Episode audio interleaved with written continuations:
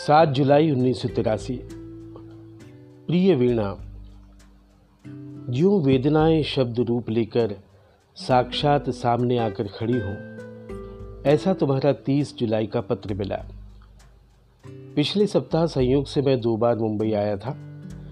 अति व्यस्तता के कारण इच्छा होते हुए भी तुमसे न मिल पाने का दुख था। तभी जैसे अंतिम ही हो, इस प्रकार का तुम्हारा ये पत्र मिला।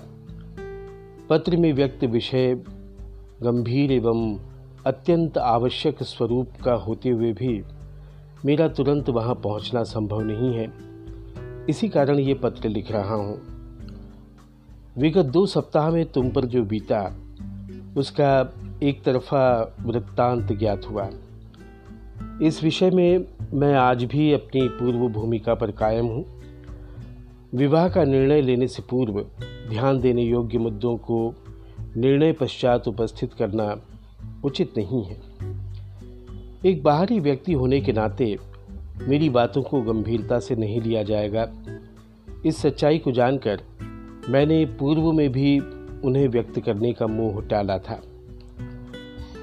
यद्यपि अपनी विगत भेंट के समय तुमने सांकेतिक रूप से जो कुछ कहा था, उससे भविष्य की घटनाओं का पूर्वाभास मुझे हो चला था। परंतु किसी अशुभ भविष्यवाणी का प्रवक्ता न बनूं, इस कारण मैंने उस समय अपना मत प्रकट करने का मोह संवरण किया था। तब भी थोड़ी पहल करते हुए मैंने स्थिति को संवारने का प्रयास अवश्य किया था। उस समय सब ठीक ठाक हो गया ये मिथ्या समाधान भी हुआ था परंतु अचानक सब चरमरा कर ढह गया। ये ज्ञात हुआ। महेश एवं तुम्हारे संबंध अंतिम पड़ाव पर आप पहुँचे, ये निश्चित रूप से एक संतरास है। जीवन में आई पहली ही बहार का यूँ अचानक उजड़ जाना और इस कारण जीवन के प्रति श्रद्धा से उड़ जाना निश्चय ही दुर्भाग्यपूर्ण है। आप लोग एक दूसरे को भली भांति जान लेने के लिए पर्याप्त अवधि पश्चात यदि ये निर्णय लेते तो बहुत कुछ अवांछनीय टल सकता था। परंतु इसके पूर्व ही आप दोनों ने यह निर्णय ले लिया। प्रारंभिक आवेग के शिथिल पड़ते ही जैसे जैसे आप दोनों का वास्तविकता से सामना होने लगा वैसे वैसे आपकी अपने निर्णय से श्रद्धा उठती रही। फलस्वरूप, अब इस विधावस्था में आप दोनों के सम्मुख दो ही पर्याय थे। पहला लिए हुए निर्णय पर दृढ़ता से कायम रहते हुए जीवन पर्यंत संबंधों को निभाना। दूसरा, जो बीता, वो नादानी में या जल्दबाजी में हुई एक बड़ी भूल थी, ये खुले मन से स्वीकार करते हुए जीवन को नया मोड़ देना। महेश ने इनमें से दूसरा पर्याय चुना है, और तुम अभी भी पहले ही पर्याय में उलझी हुई हो। स्त्री के मन में स्वभावतः मातृत्व का अंश विद्यमान रहता है। इसलिए वो भावना के अधीन होती है। अतः उसके हर प्रेम संबंध के विषय में वात्सल्य का पुट विद्यमान रहता है। उसकी क्षमाशीलता भी इसी से जन्मी है। इसकी तुलना में हमारे पुरुष प्रधान संस्कृति में पुरुष स्वैर तथा गैर जिम्मेदार प्रकृति का होता है। जीवन के ये दोनों दृष्टिकोण पूर्णतया परस्पर विरोधी है और इसी कारण स्त्री पुरुष संबंधों में बिखराव आता है। तुम दोनों के विषय में भी यही घटित हुआ।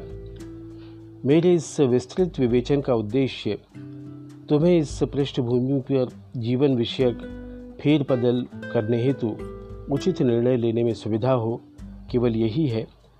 अपने इन विचारों से मैं तुम्हें कठोर एवं कटु निर्णय लेने हेतु उकसा रहा हूँ। ऐसा कतई नहीं है। अपितु राख के ढेर में अभी चिंगारी विद्यमान है।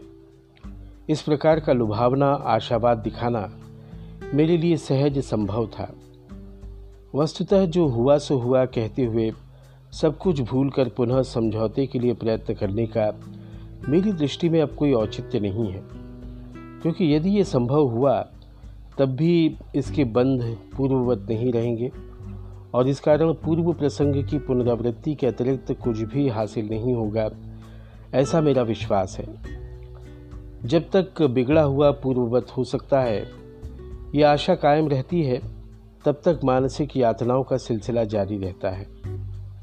इस समस्या के स्थायी उपाय, योजना हेतु वस्तु स्थिति का तटस्थ रूप से मूल्यांकन कर, स्वयं की स्थान निश्चित करना होती है। तत्पश्चात अहंकार की भावना से हटकर अपनी गलतियों को स्वीकारना तथा मन की कालिख कर नए निर्णय पर गंभीरता से विचार करना पड़ता है। विफलता, ये भावना की एक अवस्था होने के कारण इससे ग्रस्त होने की स्थिति में निर्णय लेने की क्षमता क्षीण हो जाती है। अतः सही निर्णय पर पहुँचने के लिए मन को भावना शून्य बनाना आवश्यक है। हालाँकि ये बहुत ही कठिन है। स्वयं के संदर्भ में अपने ठगे जाने के साथ साथ माता पिता को धोखा देने का दोहरा अपराध बोध तुम्हारे मन में पनपा है। इससे तुम उद्वेलित हो। जीवन में प्रथम बार ही आए हुए इस पीड़ादायक अनुभव के कारण सारा जग तुम्हें मुखौटाधारियों का ही है, ऐसा लग रहा है। ये स्वाभाविक ही है परंतु तुम स्वयं मुखौटाधारी नहीं हो। यदि तुम्हारा ऐसा, यदि ऐसा तुम्हारा मानना है तो इसी अपवाद स्वरूप, इन्हें गिने ही सही, परंतु इस दुनिया में महेश से अलग प्रकृति के लोग भी हैं। केवल उनसे अभी तक तुम्हारा वास्ता नहीं पड़ा है। इस सुअवसर के लिए बहुत प्रयत्न करना पड़ते हैं और लंबी प्रतीक्षा करनी होती है। कोई भी अवसर जीवन में केवल एक बार ही आता है ये विचार मन को हतबल करने वाला होता है, परंतु ये वास्तविकता नहीं है। जग में नित नए अवसर उपलब्ध हैं, बल्कि सदा से रहे हैं, इसीलिए वो प्रगतिशील है। अब जबकि तुम्हारे एवं महेश के जीवन विषयक दृष्टिकोण भिन्न हैं, ये ज्ञात है, तब इस स्थिति में विवाह हो जाने से कोई विशेष अंतर आने वाला नहीं था। अपितु जो विवाह पूर्व घटा, वो विवाह पश्चात घटित होता अतः ये जानकर अब नया अवसर खोजना ही बेहतर पर्याय है। अन्यथा सामाजिक मान्यता प्राप्त मंगलसूत्र के लिए क्या ये मूल्य चुकाना उचित है? दुख भरी राह पर चल पड़े हैं, इसका भान होते ही रुक जाना बुद्धिमानी है। इससे भविष्य के संभावित दुखों को टाला जा सकता है। पराभव होने की अपेक्षा उसे स्वीकार कर लेना ही वास्तविक पराभव है। आज तक के अनुभवों से जो सीखा है, वही तुम्हें बताने का प्रयास किया है। अन्य कुछ मिथ्या आदर्शवाद होता है। फिर भी जो कुछ कहा है, उसे सही मान लिया जाए, मेरा ये कतई आग्रह नहीं है।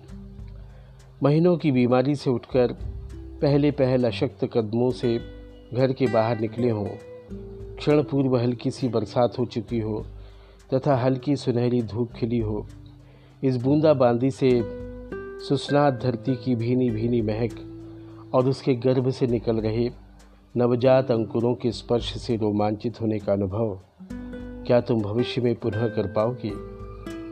यही जानने के लिए ये पत्र। तुम्हारा मनोहर सप्रे।